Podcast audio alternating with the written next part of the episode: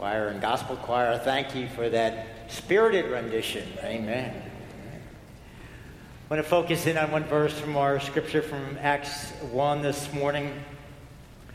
Jesus says these words to his followers You will receive power when the Holy Spirit comes upon you, and you will be my witnesses in Jerusalem, in Judea, in Samaria, to the ends of the earth.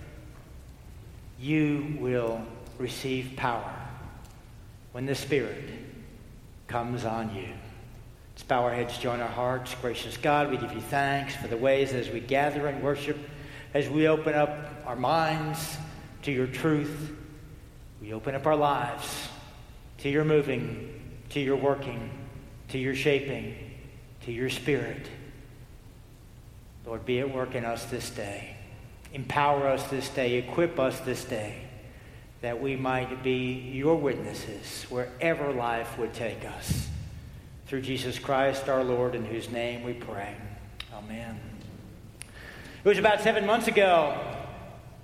A mighty wind swept over the island of Puerto Rico, and you may remember Hurricane Maria. It was category five, the strongest category of hurricane that they have on that chart. And as that hurricane swept across that island, it knocked out all the electric infrastructure uh, that was there in Puerto Rico. And it knocked it out not for two hours or three hours, it knocked it out for two months, three months. I'll tell you, I know kind of how I feel when my power goes out for a couple hours. Maybe you do too. You know, I consider it like it's a hassle. You know, I kind of get grumpy about the whole thing. Just want to invite you to think about two months or three months and what life is like without power for that prolonged period of time. Because indeed, the people of Puerto Rico experienced that. They experienced what it means to, you know, try to drive in traffic when there are no traffic lights, and how snarled up that gets how it is when businesses don't open because they don't have the electricity to run all the equipment that they need. How it is schools don't open because you know you can't turn on the lights, you can't air condition the buildings or whatever the children need to go to school. How hospitals are just basically running on just kind of subsistence, you know, uh, generators uh, during that time. You have to imagine what that is like. And during the, that two, three month period of time as people experience that hardship. A lot of them made a decision. It's estimated over 300,000 people decided to leave Puerto Rico, come to the U.S., because they did not want to live on an island. They did not want to live in a place that was without power. I want you to imagine that. And I want you to imagine this that a mighty wind sweeps over that island. As the mighty wind sweeps over that island, as the mighty wind sweeps over a land, that what happens instead of the lights going off, that the lights come on. That instead of a power outage, there's a power surge. That instead of the grid going down, the grid comes up. That instead of, of people being without lights, that people are back on that grid, that the power is restored, that the lights are on, that the life is on. I want you to envision that and imagine that because that's the spiritual picture of the Pentecost. When we celebrate as people, when we celebrate Pentecost, what we celebrate is that there's a mighty wind that moves, and when that mighty wind moves, when that spirit moves, my friends, the power is on. When we celebrate Pentecost, what you and I celebrate is that the power is on. Early on in the life of the church, Pentecost was right up there with Christmas. What happened was the church celebrated Christmas as God sending God's Son and celebrated uh, Pentecost as God sending God's Spirit. We know that as Christians, what we do is we, we believe in a triune God that's one God that is three persons. It's the God who makes us and creates us, the Father. It is the God who redeems us and saves us, the Son. It is the God who is with us for guidance, for comfort, for strength. It is the Spirit. And so that's what we believe as Christians, and this is a day when we, as people of faith, celebrate that third part of the Trinity that is part of our faith and part of our lives, and the way that God pours God's power into your life and into my life, the way that God is present with you and present with me, in every moment of life. That is what the Pentecost is about. And so the question comes as I look at the whole notion of Pentecost how do you know that the power is on? How can you, as a person of faith, begin to sense that the power is on? And to me, the scripture this morning begins to lead us in understanding, you know, where we see the clues in that.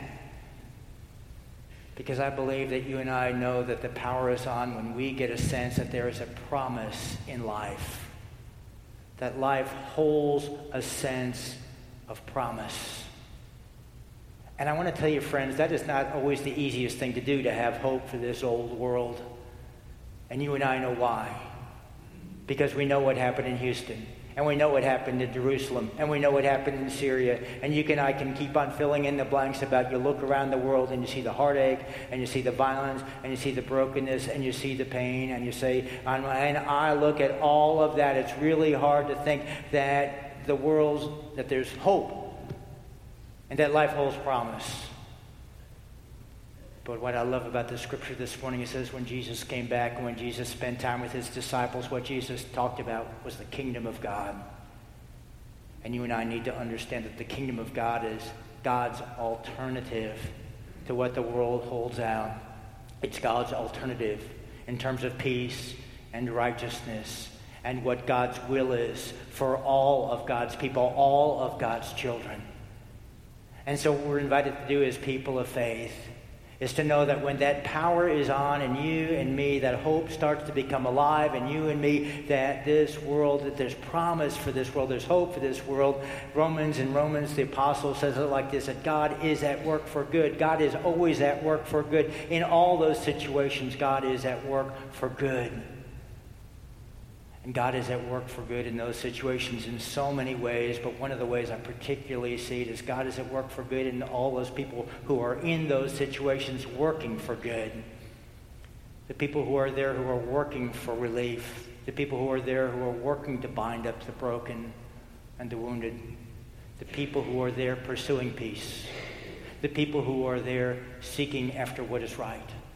The people who are there protecting people's dignity you begin to look at how people are at work in those situations. You begin to think there is a beautiful witness that is at work before all of us. You begin to see that. And you say, that's the kingdom. That's the kingdom that's coming alive in those situations. There's the promise of the Father that Jesus speaks about in the scripture this morning. When that promise begins, when you look at the world and you see that promise begin to stir, that's the Spirit stirring that in you. And sometimes it's not simply a matter of the Spirit stirring in hope, hope for, the, for the world. Sometimes what happens is what the Spirit stirs within us is hope for our little worlds, hope for our, ourselves, hope for those world, world, that world within each of us where so often what happens is we lose heart because instead of a power failure, we have a personal failure. And in that personal failure, it just kind of consumes us. And in that consuming, we don't know how we're going to get beyond that. And when we find ourselves in those situations, what the scripture says this morning is this that Jesus comes along, and in the baptism that you and I have experienced as people, Jesus promises that it's not a baptism simply of water that is poured upon our heads or any, any person's head. It's a baptism of the Holy Spirit that continually, perpetually, in an ongoing way pours out on you and me, and we talked about that a couple of weeks ago. But you and I need to know when we find ourselves in those places where we don't think there's any hope for our lives, Jesus says that there's a promise from the Father where He baptizes with that Holy Spirit. And that's the baptism that He brings. And that's the baptism that God pours on each and every one of us. So, in every moment of life, your life and my life, we know that there is hope. In every moment of life, there is a promise that can stir within us. And when that does, you can say, The power is on. That's one way you know the power is on. One way you know the power is on is when you get a sense of the presence of Christ in your life. You get a glimpse that, that somehow Jesus is in that moment. The scripture this morning says Jesus presented himself alive by many proofs to his disciples in those days after his resurrection. I think Jesus still presents himself alive. In staff, we talk about what we call God moments moments when we get a sense that Jesus is present in those in, in, that aspect of our life together or in our individual lives. And sometimes, you know, when you talk about God moments, I know it's very subjective, and so you just kind of have to kind of take it in that sense. But, but you know what? There are moments in your life and in, in our life together where you can, in faith, say Christ is present in those moments. I think about last week.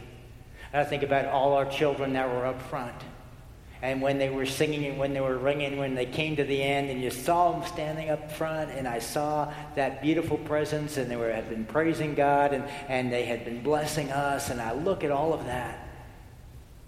And for me, that was a God moment. And I would invite you to say the same. I would invite you to say, yeah, that was good. But it was more than good. It was God. And the reason it was God is because those are the moments that touch and shape your lives. Those are the moments that touch and shape the lives of your children, just like we saw with Micah. When you know lives are touched and shaped, it's more than good. It's God. And you and I have to know that and we have to name that. And the moments are not only good moments, always good moments in life. Sometimes they're very hard moments in life. I had someone speak to me uh, this past week, and they had suffered several losses of loved ones over um, the last several years, and and uh, they were feeling pretty down about the whole thing, and then it's and which is normal, it's natural. I mean, to experience grief, to experience heaviness, to experience that loss, that's that's that's what we experience. And and they shared that you know they were in that place that was kind of an empty place and a hard place for them. And as it was empty and hard place, they received some phone calls. They received three or four phone calls, just kind of out of the blue kind of phone calls. You know, not not ones that they anticipated, not ones that they expected, but just people who were calling to, to say, "Hey, how you doing?" And and you and I have we, you've gotten phone calls like that. Somebody just kind of calls you from you know you know when you know haven't heard from them in a while, but but they call you up and you know how you doing? They're checking in on you, and you you experience that, and it lifts you up because because they're thinking about you. And so this person said, You know, I got one, and that was great. And I got two, that was even better. I got three. By the time I got the fourth one, I said, Something's going on around here. and the reason she was talking to me was she had kind of come to the conclusion that God was going on around here. See what happens is sometimes in the places where, we, where we're in struggle, and you, and you experience someone drawing alongside you in comfort you need to know that that's a God moment. You need to name it as a God moment. I look at yesterday. I'm not a big watcher of royal weddings or any weddings. I don't know. I don't know if y'all watched the wedding yesterday. It was quite the, it was quite the deal. Uh, but you know, to me, it was a God moment. And what made it a God moment was when you begin to see all those cultures coming together. We talk about building bridges of harmony here at Spring Valley, and that is one of our, our core values here. And when I saw that wedding and I saw the, the you know, the Anglo-English and the African-American, I saw that all coming together in that cathedral, I said, you know what? There is, there is something about God that is going on uh, in these moments. What I want to share with you is that Christ presents himself alive. And when you begin to get a sense of that in your life, you need to know that the power is on. You need to know the Holy Spirit is moving. The power is on. When you and I get this stirring within ourselves that you want to make a difference, that you want to be able to step forward. The scripture this morning says when you receive the power, you, you want to be a witness. There's something about life where you say, you know what? I've got something to give. I've got a skill, I've got a talent, I've got an ability, I've got an aptitude. And what I want to do is I want to share it in a way that it makes a difference with someone else. When you find yourself in that place, you need to know that that's the Holy Spirit moving in your life. One of the things that we celebrate in the life of the church, we call them spiritual gifts. And I know that in, in uh, Romans and in 1 Corinthians, there are pretty uh, specific lists of spiritual gifts. But I also want to share with you, for me as a pastor, they are not exhaustive, they are exemplary. And what I mean by that is that I think God gives all of us our talents, God gives all of us our abilities, God gives you skills you have unique skills, gifts, talents, abilities God has given to you. And as soon as you and I start to say, you know what, this is something that can make a difference in and through me, in the life of the people I love, and in the life of the world, they become spiritual gifts. And God doesn't only give us the, the talents, skills, abilities, gifts, not only the aptitudes, God gives us the attitudes, and those are the spiritual fruit love and joy and peace and patience, kindness, goodness, faithfulness, gentleness, self control. And what happens is when you bring the fruits together with the gifts, when you exercise the gifts, the abilities, the, the aptitudes with the attitudes, with the love, when you give what you have to give, minister what you have to give with love, with joy, with patience, with kindness, with gentleness, when you bring those together, amazing results happen. God works in powerful ways in and through you and me.